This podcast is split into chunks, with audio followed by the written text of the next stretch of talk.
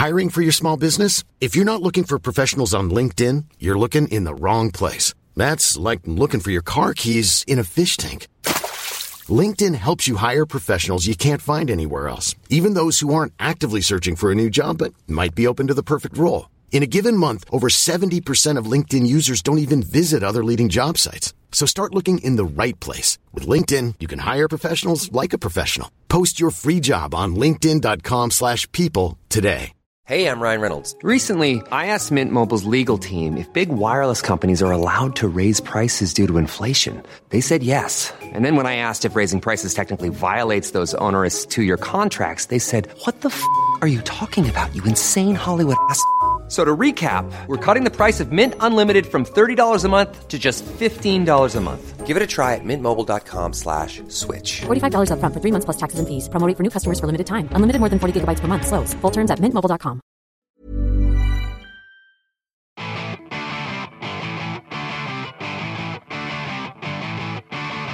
If you like to think rugby is a civilised sport played by gentlemen, stop listening now. Before I could know it, he's pulled his trousers down, um, taken a bottle of beer, shoved it up his arse, done a handstand. From dealing drugs to defecating on dance floors, rugby is filled with absolute wrong'uns. Rugby star Danny Cipriani was discharged from the hospital after being hit by a double decker bus while on a night out with teammates in Leeds. As the World Cup kicks off, meet rugby's rowdiest reprobates. Thanks for the worst press conference I've ever had in World Rugby. Worst press conference. Well done, boys. That is the worst I've ever seen. And joining me for a quick game of Soggy Biscuit today, it's Zach from the Upshot. Hello, Jack. Hi, mate. How you doing? I'm good. Yeah, you've been- yeah. yeah. I'm uh, looking forward to spilling my uh, extensive rugby knowledge. Yeah, big big week of egg tossing and clapping for you this week, was it? Oh yeah, Oh, every yeah. week, every week. Zach has been talking all week about how he's a massive fan of the game. So, I I live and breathe rugby. Yeah. yeah, so we're, we're looking forward to hearing his, his deep knowledge. Joining us also is Mr. Sammy James. Hello, I didn't agree to the soggy biscuit though. Too late. That's how it works, Fresher. yeah, this is, this, have I got to do initiation? Uh, well, you might just have to. I, I, I've just been to the loo, so I can't do a pint of piss. I Oh, no. thought You can't, can't do soggy biscuit. I've just played, so had a, had a tactical game beforehand. I'm sure we can get some vom in a glass or something for you. Uh, yeah, we're talking rugby union today. Sammy, actually, Sammy, just quick introduction. Sammy is one half of our extraordinary producing pair. Yes. Is Yes. that a normal way to describe it? I mean, you've said it, and I'm happy to take it. I made it sound quite camp and fairy tale. A tale. little bit, yes. Victorian, uh, but also an excellent guest to be having today. And you used to play a bit of rugby, didn't you? I, I was what they call a B team legend. Um, never the A team, always the B team. Um, extremely competitive. Are you one of those twats, which happens in football too, who are bollocking their teammates during game? No, no, I wouldn't say it was at my teammates. It was more just, you know, get in a rock, give someone a little jab, Oh, really? give someone a little kick. I don't have you down as that that type. Yeah, you know, put me in, put me in the ring, mate. You get a Yeah, whole different Sammy. You think you're a camp producer extraordinaire on the pitch, you're a right bastard. I actually remember in an under 10s game at school, because I played a bit of rugby, oh yeah. Oh. I, I'd seen on TV that week someone like stamping on someone's hand in a rock. Yeah. And I copied it, because I thought that's what you're meant to do. Got sent off. Damn it's it, quite rare in under under 10s, under 11s. Yeah, I got a couple of red cards in my time as well. Did you do any initiations? No, so I was very much a school rugby player where there were no initiations, and then I took one look at what happens at university and gave that a very, very wide berth. Yeah, it gets pretty nasty. But we had a few people write in about initiations to the upshot. There was Ollie who said, friend of mine used to play rugby for the local first team. He told me about some of the things that go on. One of which was the Twix forfeit. If they played away and lost, in an effort to leave as quickly as possible, whoever was last out the showers and onto the bus was then made to ceremoniously insert a Twix into himself and then eat it. Just why? Why do you Pretty need to do that? I actually think that's vanilla compared to some of the stuff they get up to. I remember hearing about one. I think it was Manchester Uni, where the the freshers who were joining the team had to had to play a game of apple bobbing with a dead rat. I heard about this. Yeah, in a in a barrel of cider, um, and then there was rub rub chili on their genitals, uh, while drinking the same rat infused cider from the barrel. It's That's just- harmful, It's just it? like, why? Why are you doing this? I'm walking out in that scenario. Yeah. Are you allowed to play if you don't do that?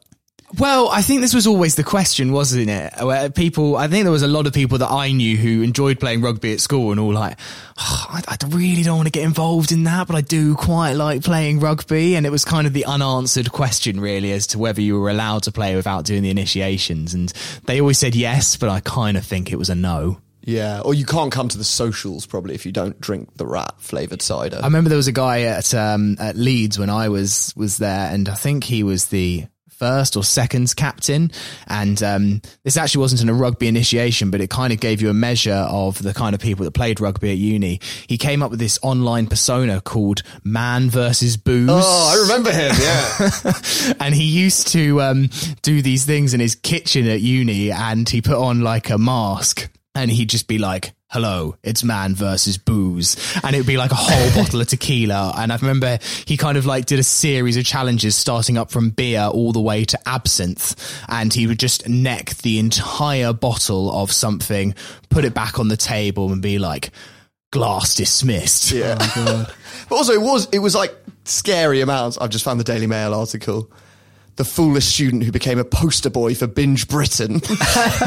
and here he is, 21 year old from Leeds, drinks pint of vodka in seven seconds and then three bottles of wine in a minute. 160 units of alcohol in just two weeks. Is that, is that a lot? Yeah, I remember there like being it was like there was like teasers for like his next ones. It would be like today he's doing absinthe, and we were all like, "What's he gonna do Yeah. next?" Do you remember that uh, neck nominate Yes. phase where people were just drinking pints of like I don't know, it'd be a p- half vodka, half piss, half like whatever you could find in the fridge, and people were just necking it on camera. It's just so grim. It's it's not rugby, but it's sort of rugby adjacent. It's that like uni rugby lad culture, yeah, isn't it? yeah, yeah. Yeah. What do you think he's doing now, Man v Booze? Having a liver transplant. Oh, I bet he's like a consultant or something. yeah, probably got a really senior se- position at Ernst and Young or something. Should probably say to listeners, we do like rugby. Uh, we've we, you know we've we've just spent a good few minutes slating its wider university culture, but you know we we, we like a bit of rugby. Mm-hmm. However, we are going to spend the next however long talking about the other side of it, Yeah. an extension of that kind of uni lad culture, because we're diving into the biggest reprobates in the game. So, I mean, it's, it's very much like our Premier League wrong'uns episode. If you- if you caught that one, we've drafted a squad. Full fifteen, or no, we're going to pick seven, like rugby sevens. Oh yes, I like that. I should say, you're not going to see many of these guys at the World Cup, which is kicking off next week. Mm-hmm. I'd like to begin Okay. by proposing the granddaddy of all rugby reprobates, and that is Mr. Lorenzo Bruno Nero Dallaglio, OBE. Is that is, is that actually his name? yeah, that is sorry. Lorenzo. Listeners will know him better as Lawrence Dallaglio, Of course. legendary England flanker, uh, sometime captain, Wasps player, and bit of a naughty boy is how I describe him. yeah. Quite like the bloke, but uh, he's he's been up to all sorts. I always think he comes across quite nicely on, on the TV. He's obviously part of that, you know, the World Cup winning squad. I wouldn't have thought he had. Uh, I, I know he has got some skeletons in his closet, but he doesn't come across that when you when you see him. Yeah, no, he's a sort of like well-spoken, nice guy, quite confident. I mean, I've never met the bloke. He's got an OBE at least. So exactly, Yeah, and they've never gave those to anyone bad. hasn't been stripped of it at least.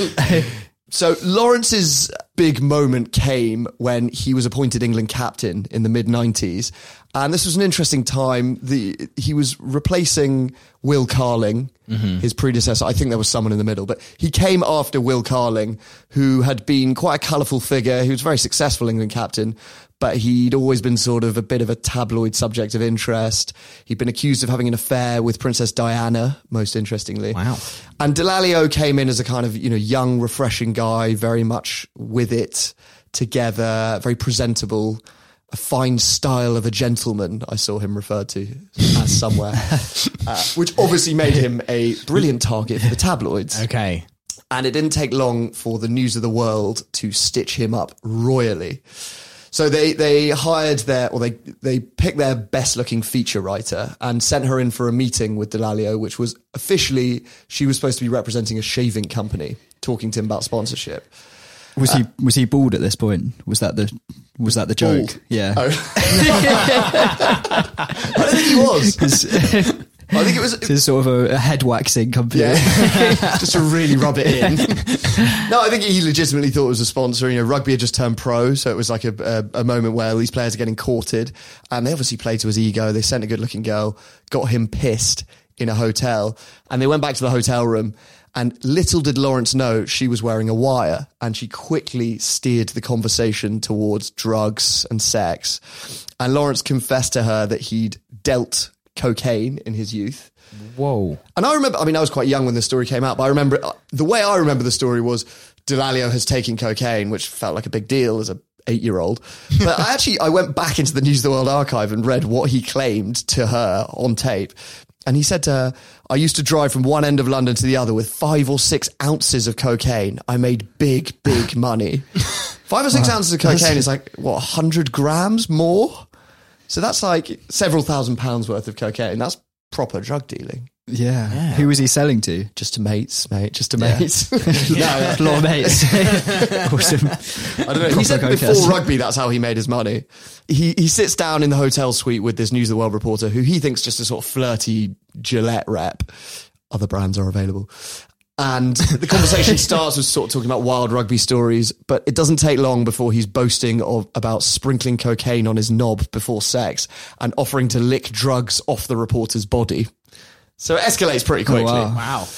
The reporter in this moment must have been like, "Oh my god, I've done so well today." Ka-ching. I came through journalism school for this. Scoop. Sting 101. So in his defence, he he has to resign as England captain within days, and he says, "Look, I, it was bravado. I was showing off because I thought it was just like a you know a, a person who was interested in me, and I've been drinking." So that must be why then, obviously, because Martin Johnson is the captain during the Rugby World Cup. I actually didn't realise Yeah. that Lawrence was probably there, you know, and uh, obviously he'll be happy that he won the World Cup, but it could have been him lifting the trophy. So was he stripped of the captaincy after this? Yeah, he resigned. He'd only been captain for probably a year. He'd replaced a, a stopgap guy. And yeah, he'd been captain for about a year. He was doing quite well, I think. England had just choked the Six Nations, and then this story comes out, and he's like, fuck's sake. And yeah, he had to quit. They didn't drop him, I don't think. He was certainly in the team for years after that. But yeah, he, he didn't captain England again, I don't think. Fair enough. Anyway, other, other than that, through his playing career, he kind of kept his head down. I mean, he was always there were always sort of rumours that he, you know, liked to party, but nothing, nothing too shocking. And then, if we fast forward twenty four years to twenty twenty, Britain's just going down in, into lockdown. Everyone's feeling scared. The upshot are pretty desperate for stories. And I'm on the Daily Mail website one day looking for something, and up, up pops a story that England rugby legend Lawrence Dallaglio's credit card had been used in a Holborn brothel to rack up a ten thousand pound bill. And they didn't say he'd spent it on this, but on the menu at the brothel was cocaine and high class hookers. Right. I don't know if they also Was that sold appetizer or was that. Um, yeah, what order? but, so they found his credit card had been used to make four payments on the same day, totaling ten thousand pounds. And the escorts at the brothel charged three hundred pounds an hour. So that's that's about what three hundred hours plus of. he still had that big Gillette contract. So the way he gets done, Dining out on it the way he gets done is the brothel gets raided by anti-vice cops, and they find they go through the till receipts and they find his credit card, and it gets used as evidence in court. So I think actually this this spending had happened before lockdown, but it comes out the story comes out just as the UK is entering lockdown, hmm. which is quite an unfortunate time to be stuck at home with your wife. just as that story's emerging. I mean, look, it's perfectly possible he just popped in there for a drink, a glass of orange juice. But yeah. uh, It was his favourite bar. yeah. they play good music. they got great live bands and a pub quiz on a Thursday. But I'm willing to wager that Lawrence has, at some point in his life, had a taste for cocaine and prostitutes. I think, like now, they're a bit more professional. Although, Zach, there are some recent characters who certainly qualify as reprobates. Yeah. So next one up is uh, Eddie Jones, England's former coach, who One of your favourites? one of my one of my probably top top six, top seven uh, England England coaches of the last two decades. I just love the uh, the tactical style, Just the way they Just restore pride in the jersey. the way they kick it sometimes, and then other times catch it and run with it. Love his formations. yeah, yeah, yeah, yeah.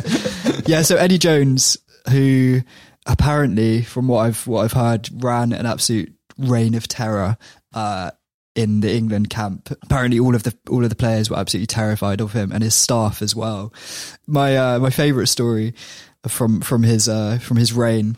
So they were in training one day, and one of his assistant coaches made a kind of minor mistake in training, and Eddie absolutely like bollocked him in front of the whole team. Like, Wait, the coach? com- yeah, his So assistant his coach. He humiliated his own his Oh, own right. his, his own assistant coach. He completely like ripped into him in front of the whole team.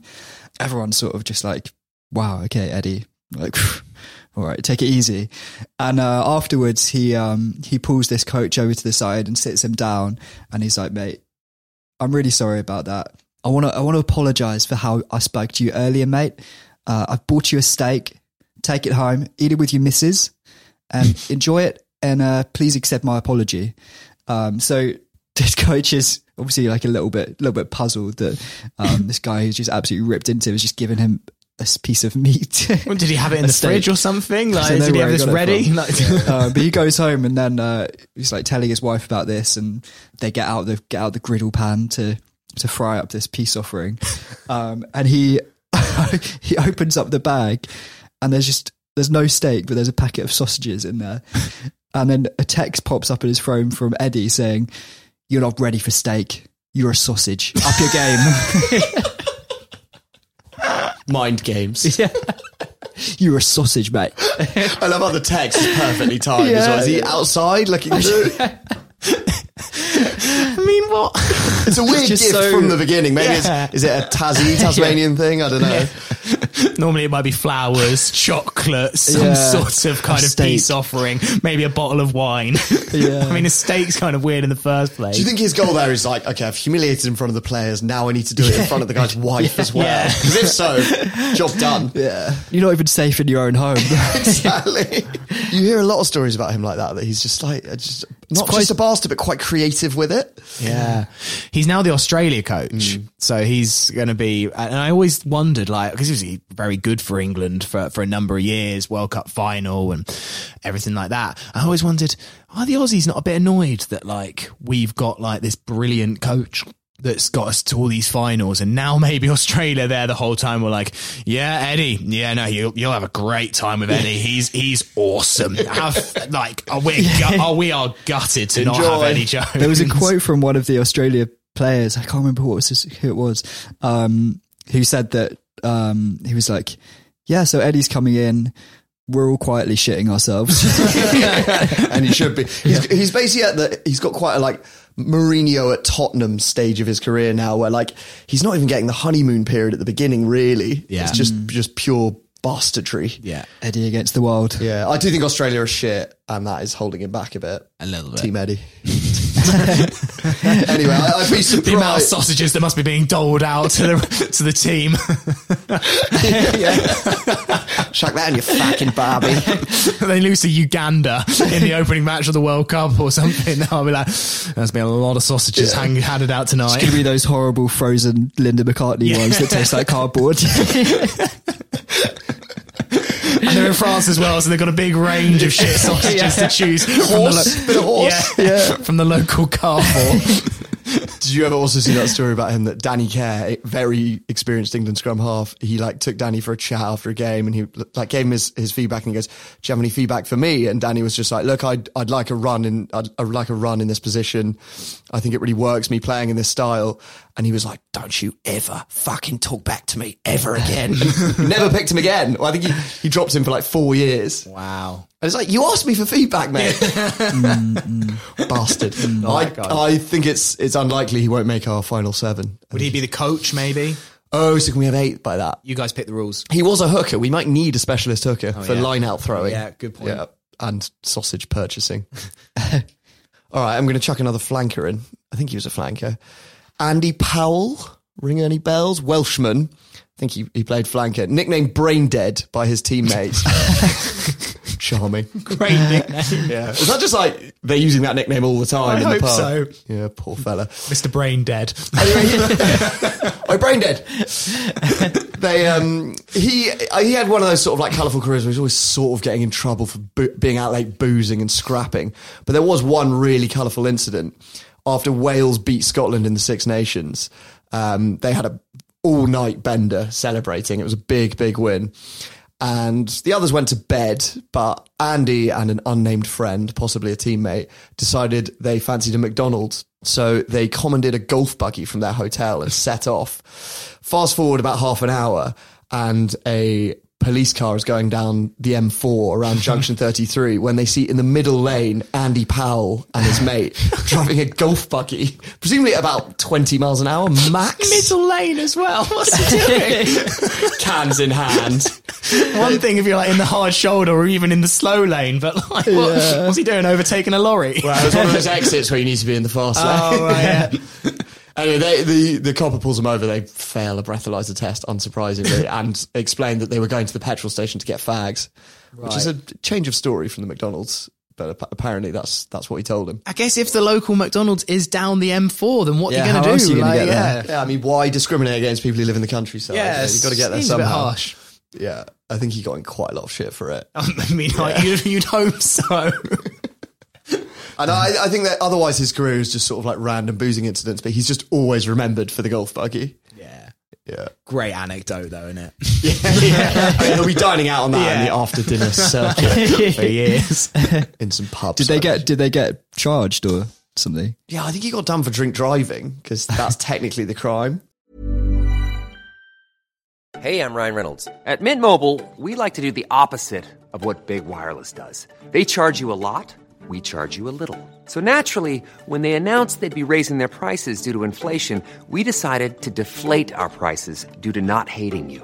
That's right. We're cutting the price of Mint Unlimited from $30 a month to just $15 a month. Give it a try at mintmobile.com slash switch. $45 upfront for three months plus taxes and fees. Promo rate for new customers for limited time. Unlimited more than 40 gigabytes per month. Slows. Full terms at mintmobile.com.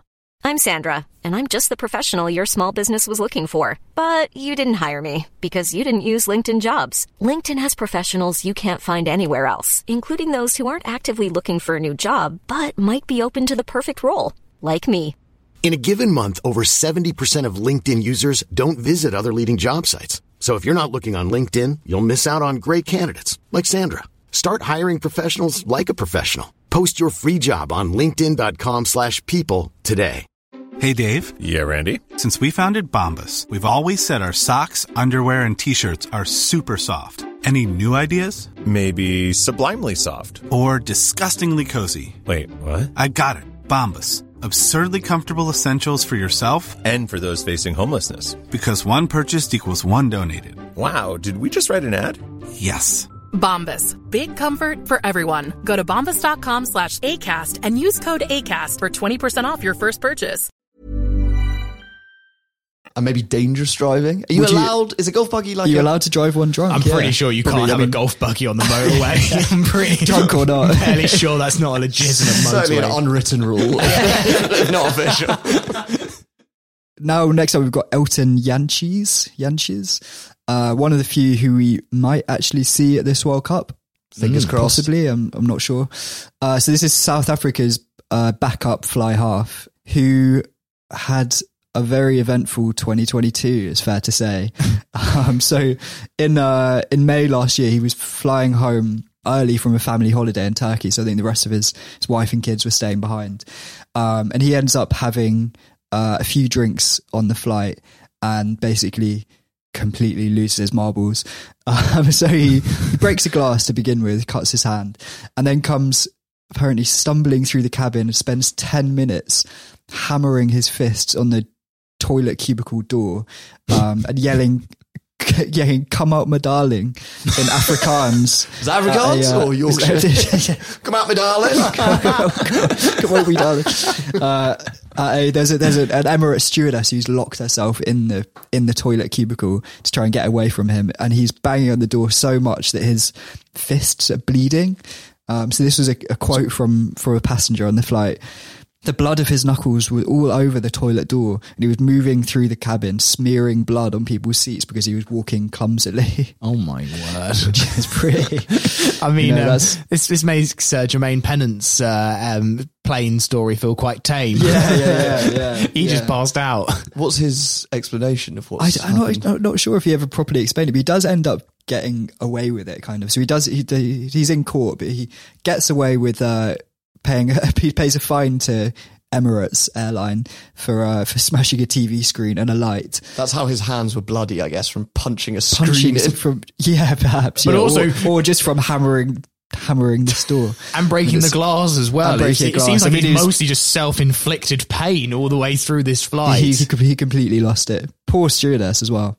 We should say. Yes. should say. this, is, this is very terrifying for her. And that's not the last of No, no, no. So, so you think you think after that he might keep his head down and stay out of trouble, but uh, two months later he's uh, he's caught cheating on his wife with uh, the Springboks team dietitian.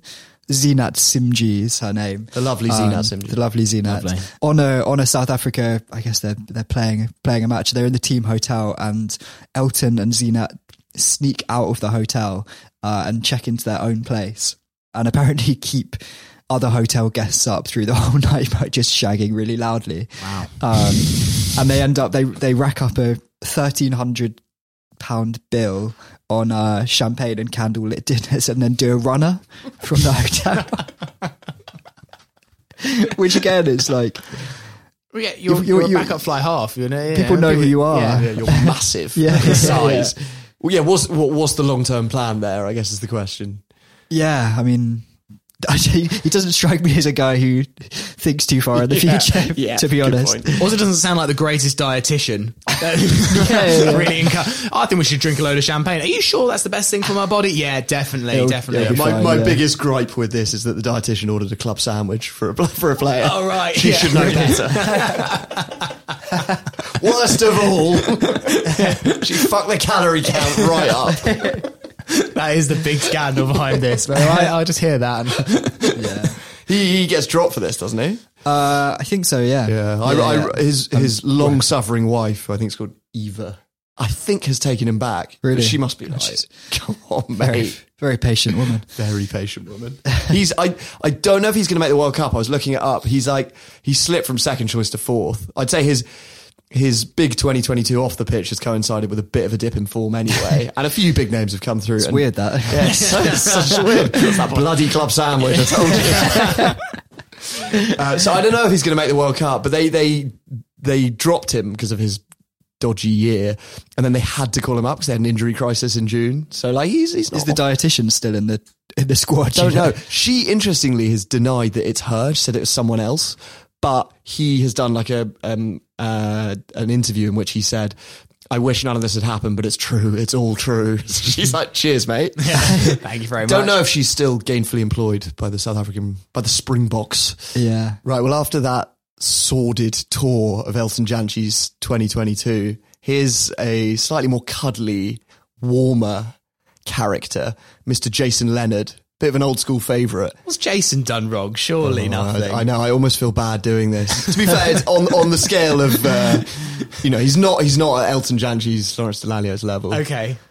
Well, I was going to say, he seems just like a, a nice man. He is. He's lovely. I mean, you you know the story about it. Zach, actually, had you heard of him before? Uh. Jason Leonard. I've got a Jason Leonard tattoo. Yeah.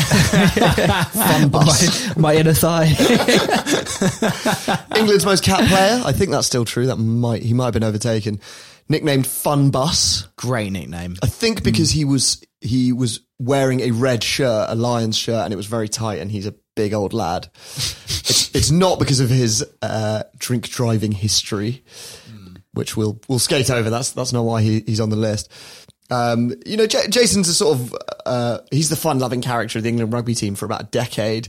There's a he sort of starts in the era where rugby's amateur. It's all about boozing off the pitch, having a laugh with your mates. But then it goes professional, and he's he's still in the England team.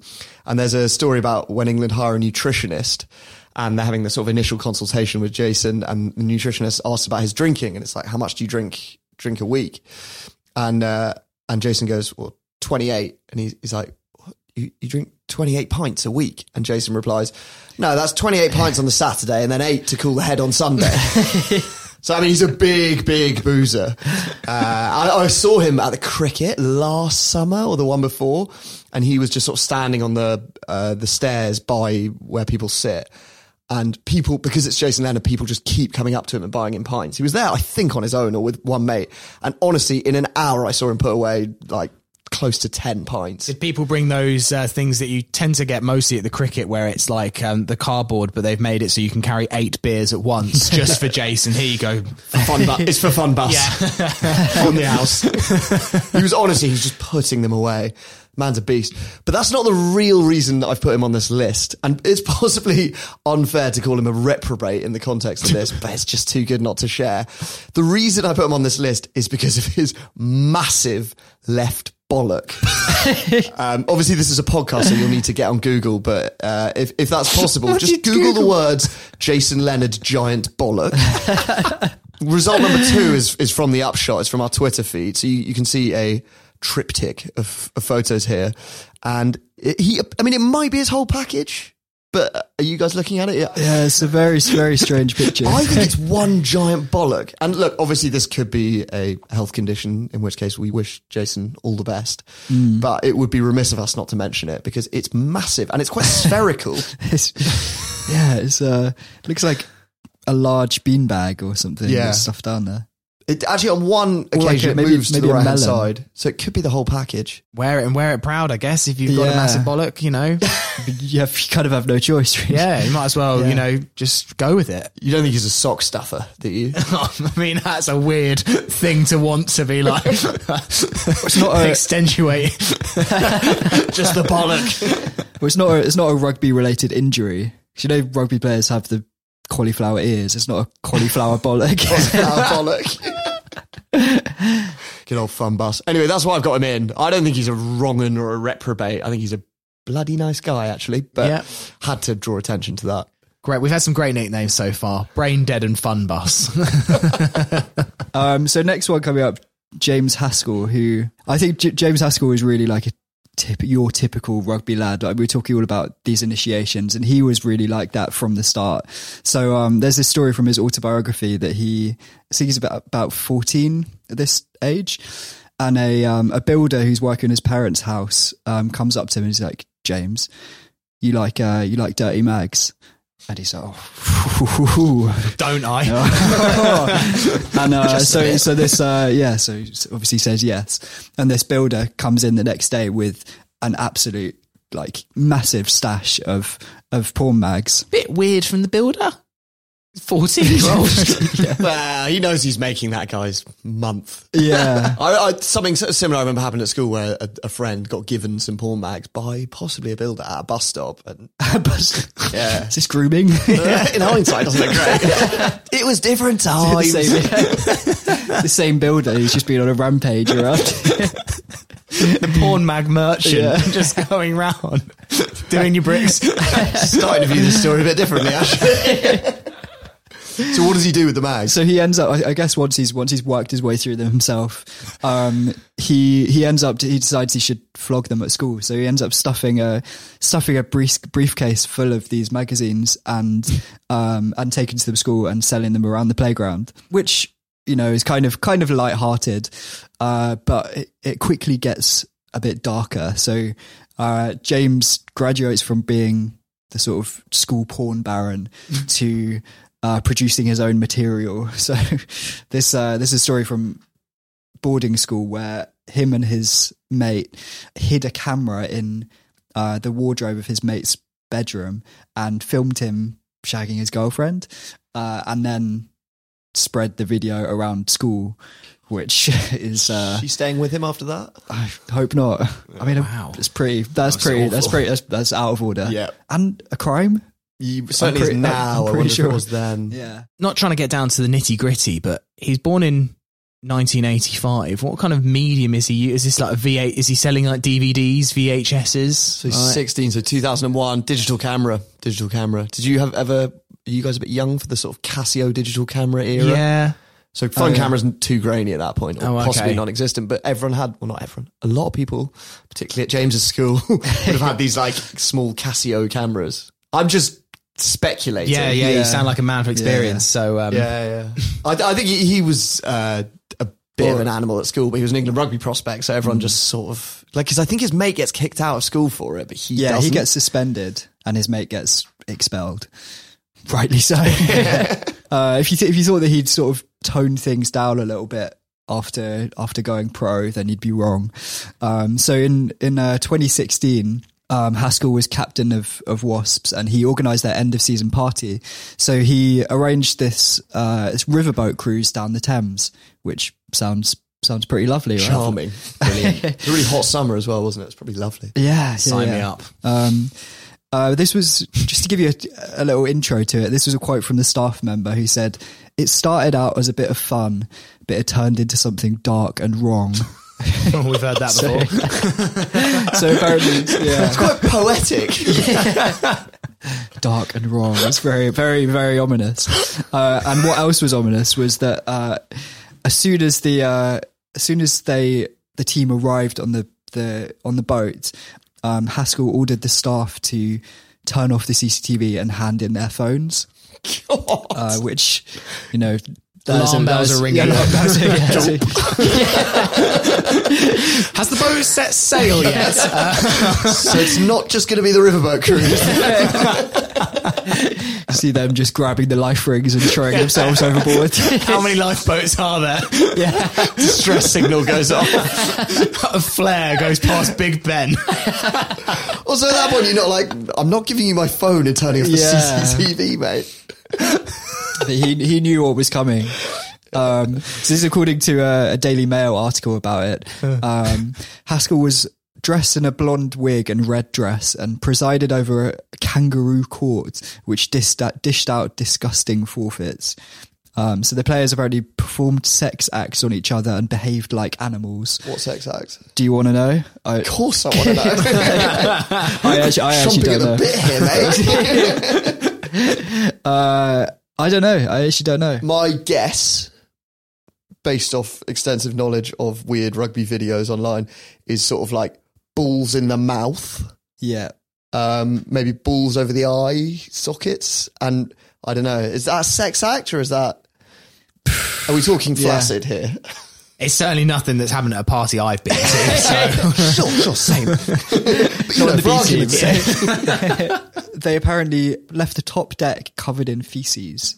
Fucking hell. so whatever kind of sex act these were, they were very, very horrible. That's pretty next this, is- this is on the, this is on the top deck as well. Like this is, I imagine they're like going under like Richmond Bridge, and there's these families on their way to Kew Gardens.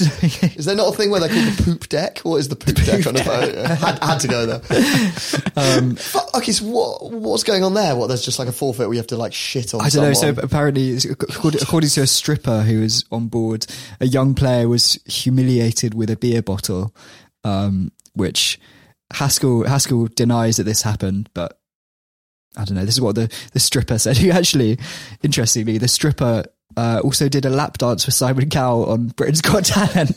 Oh, really? Same stripper, yeah. Did you get the golden buzzer? Bit of trivia for you. It's always yeah, good to see yeah, someone. yeah. Um, Always good to put your strippers in context. you may remember her from such shows. Just name three clubs and we'll get it. Uh, I mean, it's kind of ironic that um, he got in trouble when he was a kid for filming something, but then this incident not filmed. I guess maybe you could say learn from his lessons. Yeah. Maybe Impressive wisdom. Yeah. Yeah. Um, So how does this go down? Is there, are there repercussions or is there yeah. more? So, so what was quite weird about this was that James Haskell's dad also helped him to organise this party. I think his dad is his agent. which Okay, For me is a bit weird, but But then, so afterwards, uh, the the boat operators complained to Wasps about yeah, all of this. Yeah, why is my top deck covered in shit? Why are we scrubbing human feces off the I'd complain if it was my boat. um, Haskell Haskell Senior, so James Haskell's dad, sends them an email. Uh, sends an email to the boat operator saying, "Instead of being smart and dealing with me directly, you have now very foolishly escalated this nonsense directly to the club. Rarely have I encountered someone so stupid." Have you met your son? There's, isn't there another component to this? I was just looking. The stripper says that the players are sitting in a line touching themselves. Yeah. And there are like families on the riverbank so you can see them because the Thames is not a very wide river. No. You know, you can probably, it was a hot day. You can probably see some of what's going on. You can definitely see like rugby lads getting naked. Yeah. Imagine just like tourist landed in London. It's your dream. It's the it's, Yeah. the, it's the city of Harry Potter, the Houses of Parliament, Winston So, ooh, what's that Churchill, going past? and all the sights. Oh, look at them having fun on that. But oh, don't cover your eyes. There must be some who are on the like Jack the Ripper tour and it's like, do you want to see the real London? Bit of gothic horror for you. Here's a mate of his who I want to propose. I wouldn't say he's in any way at the same end of the spectrum.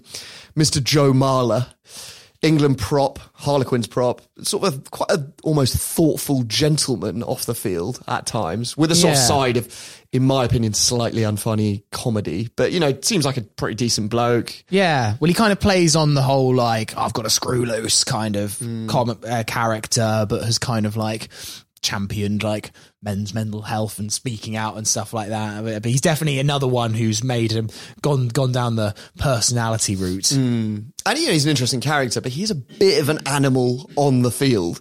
So you might remember he groped Wales captain Alun Wyn Jones's package during a Six Nations game. Right. And I think he got banned for that. There's there's a video of it. Um, then there was another game where he he told a player, "Your mum's a whore." So just he keeps getting banned for these little things. Um, but the story I wanted to include him for is is one he mentions in his book, which is during a freezing cold game in southern France in Biarritz. He was so cold that he pissed himself to stay warm during a match. See, I hear that and I just think, like, I guess you got if if it's that cold, do what you got to do. Not ideal. Does it? What if does it it not make you colder though? in the long run? Mm. Yeah. Yeah, but short short term gains. So that I mean that's Joe Marler's tip for staying warm. I'm not sure it worked that well. I I I don't think he's that much of a like wrong and bad guy, but he is just liable for these moments of being a bit of a reprobate. Another good anecdote, really. I don't know if he's necessarily reprobate or wrong in category, uh, but Colin Smart, who you may remember, who's a ret- retired prop who played for England in the in the late seventies, early eighties, and he's in here solely for one story, which is known as the aftershave incident. so in uh, Aftershave gate. Aftershave Gate, yeah. Uh, so in this is 1982, and uh, England had beaten France in Paris, I think. Um, and at the the dinner after the game, uh, each of the England players are given a little bottle of aftershave as a as a gift, and one of uh, one of Colin's teammates empties his uh, his bottle of aftershave, fills it with wine, and then drinks it. And Colin spots this from down the table and assumes assumes that he's just necked his aftershave and not wanting to be outdone, you know, he sees himself as the the team's big drinker. He necks his bottle of, of cologne. um, and Well, like, unprompted. Yeah. Like no one's actually asked you to do this, Colin. You're just like, that's Yeah. impressive. Lead from the front. Yeah. yeah, and unsurprisingly, within an hour, he's in an ambulance on the way to hospital to get his stomach pumped. he's, got, he's got a bit of Paco Rabanne in his stomach. There is booze in it, isn't there? It's, al- it's Yeah, got I um, mean- alcoholic content, probably too much. Yeah. It's more sort of ethanol. Yeah. But like in prison, they drink hand sanitizer or used to. Is it Yeah. like that? I guess, but maybe that maybe you wean yourself up to it. You don't Yeah, just yeah. down one on day one. Have some spice first. There was a good quote from Steve Smith, who was the scrum half, who said, He may have been unwell, but Colin had the nicest breath I've ever smelt. Way. Right, who we got next? Oh yeah, okay. Here we go. He's a proper bloody reprobate for you. Justin Harrison, The year is 2009. Justin Harrison is a linchpin in a Bath side who are getting some results on the pitch, but also are starting to become the subject of rumours about their conduct off it. And these rumours escalate when prop Matt Stevens is he he fails a drugs test and is caught taking cocaine. Matt Stevens, very high profile player, played for England as well. And Matt Stevens is asked, is, is drug taking endemic at, at Bath Rugby? And he says, let me dispel that myth entirely. There is no drug problem at Bath. It is untrue that all rugby players are cokeheads. That defence lasts about three weeks, and then Bath have their end of season party. They decide to hold it at Pitcher and Piano on Fulham Road. Lovely, lovely spot. And they get a they get a bus from Bath to London, and the tone is set quite early when Justin Harrison, the the hero of this story, gets he grabs the microphone. You know, on those coaches, there's a microphone for making important announcements about where the loo is, and he just grabs it and he just goes, "Class A is okay. Class A is okay." and everyone's like, "Oh, f-. I think there's two camps in the Bath team. There's the cokeheads who are cheering along, probably a little bit like, "Is this a bad idea?" And then there's the concerned citizens, the dwindling number of concerned citizens. It's a bit like the uh, Wasps boat trip. Yeah. Anyway, uh, they they make it down to London and they they get to Pitcher and Piano, and I actually think the the atmosphere is pretty friendly. They bump into the Harlequins team, who are also having a really good time, and apparently it's it's quite friendly. They're all getting on the two teams, apart from Justin Harrison, who won't leave Harlequins captain Will Skinner alone. Will Skinner's dressed as a transformer. He's just trying to enjoy his day. Um, and, and uh, you know, uh, Harrison's like poking at his costume and pulling it and just being fucking annoying. Anyway, they, there's a shoving match. In the end, one of them's like, right, outside. And they go outside to fight. And with the first punch, Skinner just lands a haymaker on Harrison, who bites the dust, just falls to the ground. And at this point, there's like camera phones around. You know, in, in this part of London, rugby players are probably famous enough that Yeah. it's going to be obvious. They're also tall. It's obvious. So the Bath player Scarpa onto the bus and just, just hot foot it back to the West Country where they can enjoy their cocaine in peace. anyway, the club launched an inquiry and demand drug tests for everyone. Four players refuse, including both of the club's co-captains. Wow. uh, and Justin Harrison, who uh, refuses to take one. He's released by the club, and then about nine months later, he admits, like, yeah, I have been known to enjoy the odd, The bag. the odd, the odd. What I believe they refer to in Fulham as nose pims, it is okay. the bag, uh, and that's kind of the end of his career. He has a little bit of. Um, little bit of time in France, I think, but he's now the head of the Australian Rugby Players Association. So, Wow. all's well that ends well. Looking forward to seeing the standards Yeah. at uh, Runs a tight ship. I heard that Justin Harrison, because he played in the World Cup final that England won, but he played for Australia. And um, it's always that debate, isn't it, when um, players are always forced to stay on the pitch and go get their silver medal. And it's always yeah quite hard to watch them, isn't it? And some players take it off. Apparently, Justin Harrison not only just took it off, he then uh, they went on a kind of uh, team night out afterwards to drown their sorrows, and he threw his silver medal into Sydney Harbour. Oh, really? Wow. Mate, you're not Muhammad Ali. Yeah, yeah. Well, he said he had his Muhammad Ali moment, and Did then he call it that? yeah, because years later, it was actually quite a nice. I think like an Australian like daytime news channel represented him with his uh, silver medal, like an official one from from the RFU, because he said he was his biggest regret was because he can't show his grandkids his. Uh, They didn't. his- his- wasn't the one. They didn't dredge the. no, I don't dredge think they got the scuba team and went and found it at the bottom of the Sydney Harbour. I think they just made another one, but it seemed like a nice touching moment in fairness. It's interesting that was his biggest regret and not chanting class Yeah, A no. is okay. I guess maybe on daytime Australian news, he probably went for a nice safe regret. Any regrets, Justin? so yeah, he's a bit of a reprobate. And then it would be remiss of us not to include one of the most talented players of his generation who just couldn't keep himself out of the tabloids. And that's Danny Cipriani, a player who I feel very warmly about. So I don't wish to denigrate him at all. But he did just have this unfortunate habit of getting caught up in these little scrapes and scandals. Danny burst onto the scene in the mid noughties, and before he played for England, he already had himself a celebrity girlfriend in the form of the lovely Monica Irimia, who you may know better as one half of the Cheeky Girls. Incredible. Naughty sensation. Is this the same one that went out with Lembit Opik? That's the other one. And Oh, in fact, there is an amazing photo, Google it, Lembit Opik and Danny Cipriani at some fairly Z-list celebrity event with the Cheeky Girls. So I'm just looking at it now. I mean, the difference between like Danny Cipriani, who is a real like charming looking Yeah, man, kind of got Zac Efron vibes to him, and then Lembit Opik. I mean, I one, actually one find- of them's come out better out of that. I find Lembit quite charming, actually. I've always quite liked the bloke. Well, he must have something. If you listen to Talk Sport in the early noughties at sort of 2 a.m., he might be on there discussing whether aliens have visited us, that sort of thing. yeah, yeah. And his relationship I s- with the cheeky girl. I saw the I saw the cheeky girls one time. In, uh, not live. Unfortunately, I would love to see Oh. them live, but I saw them. I saw them in, in the wild, in the being cheeky.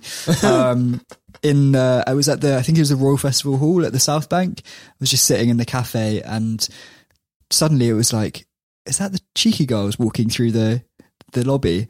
They're literally just walking like side by side, like almost in time, like their legs moved in time with each other. Okay, we are the cheeky girls. Do they point at you and go, Yeah. "You are the cheeky boys"? they did, they did actually. Yeah. um, That's, that's my brush with cheeky. Yeah. it's the cheekiest I've ever felt. I think it might be the cheekiest Danny ever felt because after that, he becomes a bit of a tabloid obsession. He has his debut for England in 2008, which is still considered one of the greatest debuts in international rugby history. He's really sort of conducting the whole show. But as the British press like to do, they they set build him up, then they knock him down, and pretty soon they are you know outside Mayfair clubs with their long lenses, papping him a bit drunk, getting into fights. There's various drink driving charges as well, which is sort of par for the course for these sort of like enfant terrible of of sport. Uh, and then there's there's quite a nasty sting, I think, done by who else? The News of the World, who presumably were all over his voicemails. They do a story that he's been sleep. He stars in a music video, a Jamelia music video, if you remember Jamelia. Yeah. Great, great Mm. pop star. And he stars in a music video with this reality TV star called Larissa Summers. And they sleep together a few times until the News of the World reveal that Larissa Summers uh, has transitioned from being a man and uh, is transgender, which, you know, is obviously dealt with all the care and taste you can imagine from a mid noughties tabloid. Yeah. it's pretty cruel. His teammates are all like taunting him over it. I think it's really cruel to Larissa as well. Um, and from that point onwards, they're just like looking for ways to catch him out. I would say Danny doesn't do himself many favors. There's a um, there's several England. He gets recalled by England and he's set to play against Ireland, and he goes out and gets pissed that night, so they drop him. There's uh, a pub crawl in Leeds. There's a Leeds student pub crawl called the Otley Run. Yeah, so I know about this story. So um, it was uh, he was doing the Otley Run, and uh, if you've ever done the Otley Run, it's basically a series of about twenty pubs, um, all down the Otley Road in in Leeds, and it starts, I think, at a pub called the Three Horseshoes, and eventually it, it is as far as you can get into town, basically, and. Yeah, doesn't he get hit by the number six bus? that is the exact bus, yeah. In fancy dress. But yeah, no, pretty unfortunate incident. I mean, I'm not sure he did anything wrong there, but it kind of added to this narrative of like, this guy's wild. He has a string, he has an impressive string of sort of, um, naughties slash reality TV girlfriends. He obviously goes out with a cheeky girl. He goes out with Kelly Brook, Kirsty Gallagher, Katie Price, who in her memoirs nicknames him Danny Chipolata because of the size of his willy. cruel, a cruel jibe. um, Lara Bingle, who's a sort of like celeb in Australia. Lindsay Lohan, he goes out with. Really? God, Caroline Flack, which obviously they became good friends. And that's obviously very sad. Um, but yeah, he has these like celeb girlfriends, and I think. I think he should have been given more of a run for England, but you know, every time he gets his chance, something does tend to go wrong. In 2018, he's he's picked for England, and then literally like within 48 hours, he gets into a fight at a nightclub in Jersey on a preseason tour, and he assaults a bouncer and a policewoman, um, and that that ends up, you know, Yeah, he's not doing place in the himself any favors, is he? Yeah, so that's a bit of the narrative. He's quite a sort of interesting character now. You know, he's he's quite like explored his personality, but he just had these things throughout his career. Mm, trouble genius. Yeah, yeah, hell of a player. We've now got to whittle this down to our seven. So let's let's just talk absolute shoe-ins first, shall we? Yeah. I think we have Cipriani just for skill and You know, it's nice to have a bit of glamour. It's nice to, you know, bring a cheeky girl along. Get, let's have Jordan in the stands, selling stories about us. Yeah, we'll just make sure we keep half an eye on him on the pub crawl. Yeah. Um, just, just keep a close leash on him. Yeah, Don't sit him next to Justin Harrison on the bus. Yes. And in fact, I'd like, well, actually, let's let's have more shoe-ins. James Haskell, James Haskell, 100%. give him the armband. Uh, yeah, got or to be. Lawrence. Or We'll- we'll Lawrence, Lawrence, the end. Lawrence Dallaglio. Lawrence. He's obviously. And yeah, captain because we need someone to organise a good party Yeah. for the team, and we know that James is the man for that. Yeah, yeah. Although Dallaglio can organise the afters. The after Yeah, party. yeah, I think yeah. there's no better man He'll for be, it. he'll be up all night. So those three, who interestingly are all from the same generation at Wasps, or more or less overlapping. Yeah. Not no comment on the on the team. R.I.P. Wasps. It doesn't exist anymore, does it? I'd quite like Brain Dead to be in there. And just Powell. Mm, mm, mm. yeah, um, Why? Just because he's fucking brain dead. yeah. Great, bloke. great nickname. Good story. Yeah. Yeah. We'll move Life and Limb to go get you a Mackie D's as well. We'll- He'll do anything. if you asked him, could you go get me six nugs? It's 3 a.m. You're in the middle of nowhere. Yeah, you've got to All drive- there is is a golf buggy to get around. but it's, uh, it's no obstacle for, for Andy. Sign of a good mate. yeah. You've kind of got the whole thing going now. You've got Haskell organising the party, Dallaglio on afters, and Powell for the Yeah. seating. Do you need someone for pre-drinks? Who else have we got? Well, Elton- Jason Leonard sounds like the man for pre-drinks. he, can- he can he can put Oh, away yeah. twenty eight beers. So in he goes. Fun bus. yeah, Elton, Elton Jantjies' got to be in there. Yeah, yeah, yeah. More of a- a current one. Okay, so there's one spot left. My candidate would be Eddie Jones because he's just a bastard. Or maybe we have him as coach. Joe Marler, I feel like hasn't done enough wrong I for agree. me. I do. Um, I like uh, Colin Smart. The Yeah. the aftershave drinker. Aftershave guzzler, Colin Smart. Well, and that's and again, if we're if we're effectively building a party team here, Mm. Colin Smart's there for the party tricks. exactly. yeah, yeah. In he goes. The post dinner entertainment. I thought Dallaglio had that covered, but Yeah, Colin's got yeah, some yeah, yeah. tricks up his sleeve. We've got a bottle of Hugo Boss. yeah. Well, so it's good to have someone who's old school, 80s Yeah. style. Yeah, yeah, yeah. God knows what else they got up to. Yeah. All right, we'll have those seven. Should I read them out? Yeah. So we've got Danny Cipriani bringing some glamour, James Haskell organising the main events of the day, confiscating phones and turning off the CCTV. Lawrence Dallaglio is lending us his credit card to spend on various nefarious activities. Andy Powell's nipping out to get McDonald's on the M4 in a golf buggy. Jason Leonard, fun bus, is putting away 28 pints Yeah. and letting everyone have a look at his giant bollock. Again, another party trick. yeah. But, Elton Jantjies is kind of team wrongin. Yeah, Yeah, bit of a a- bit of a naughty one. Mm, mm. Colin Smart necking aftershave, for shits and giggles, and then we'll have Eddie Jones organising them all and being a bit of a bastard throughout, needlessly. Yeah, Mr. Eddie Jones. And sending sausages to them all the next day. just get him on Elton Jantjies', I reckon. Yeah. That's his minder. Minder and man mark. He'll sort him out. Yeah, the rest of them oh. have a good time. Well, guys, there you have it. The Rugby World Cup is upon us. Please follow us, subscribe to the podcast wherever you get it. Check out our newsletter at upshot.email. We're also on Twitter. But for now, guys, thank you very much. Sammy James, thanks very much. Thank you. Thanks for having me. And Zach, thanks very much, mate. Thank you, Jack. See you guys soon.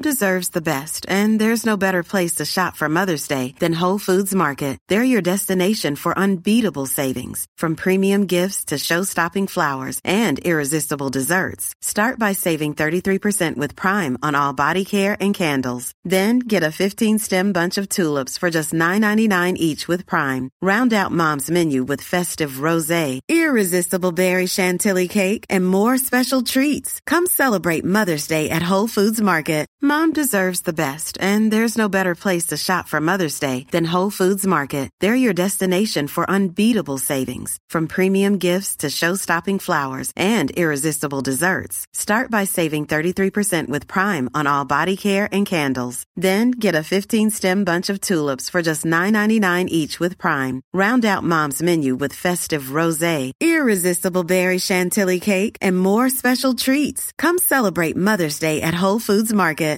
Even when we're on a budget, we still deserve nice things. Quince is a place to scoop up stunning high-end goods for 50 to 80% less than similar brands.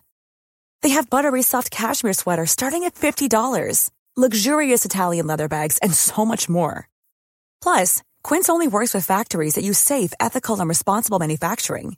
Get the high-end goods you'll love without the high price tag with Quince.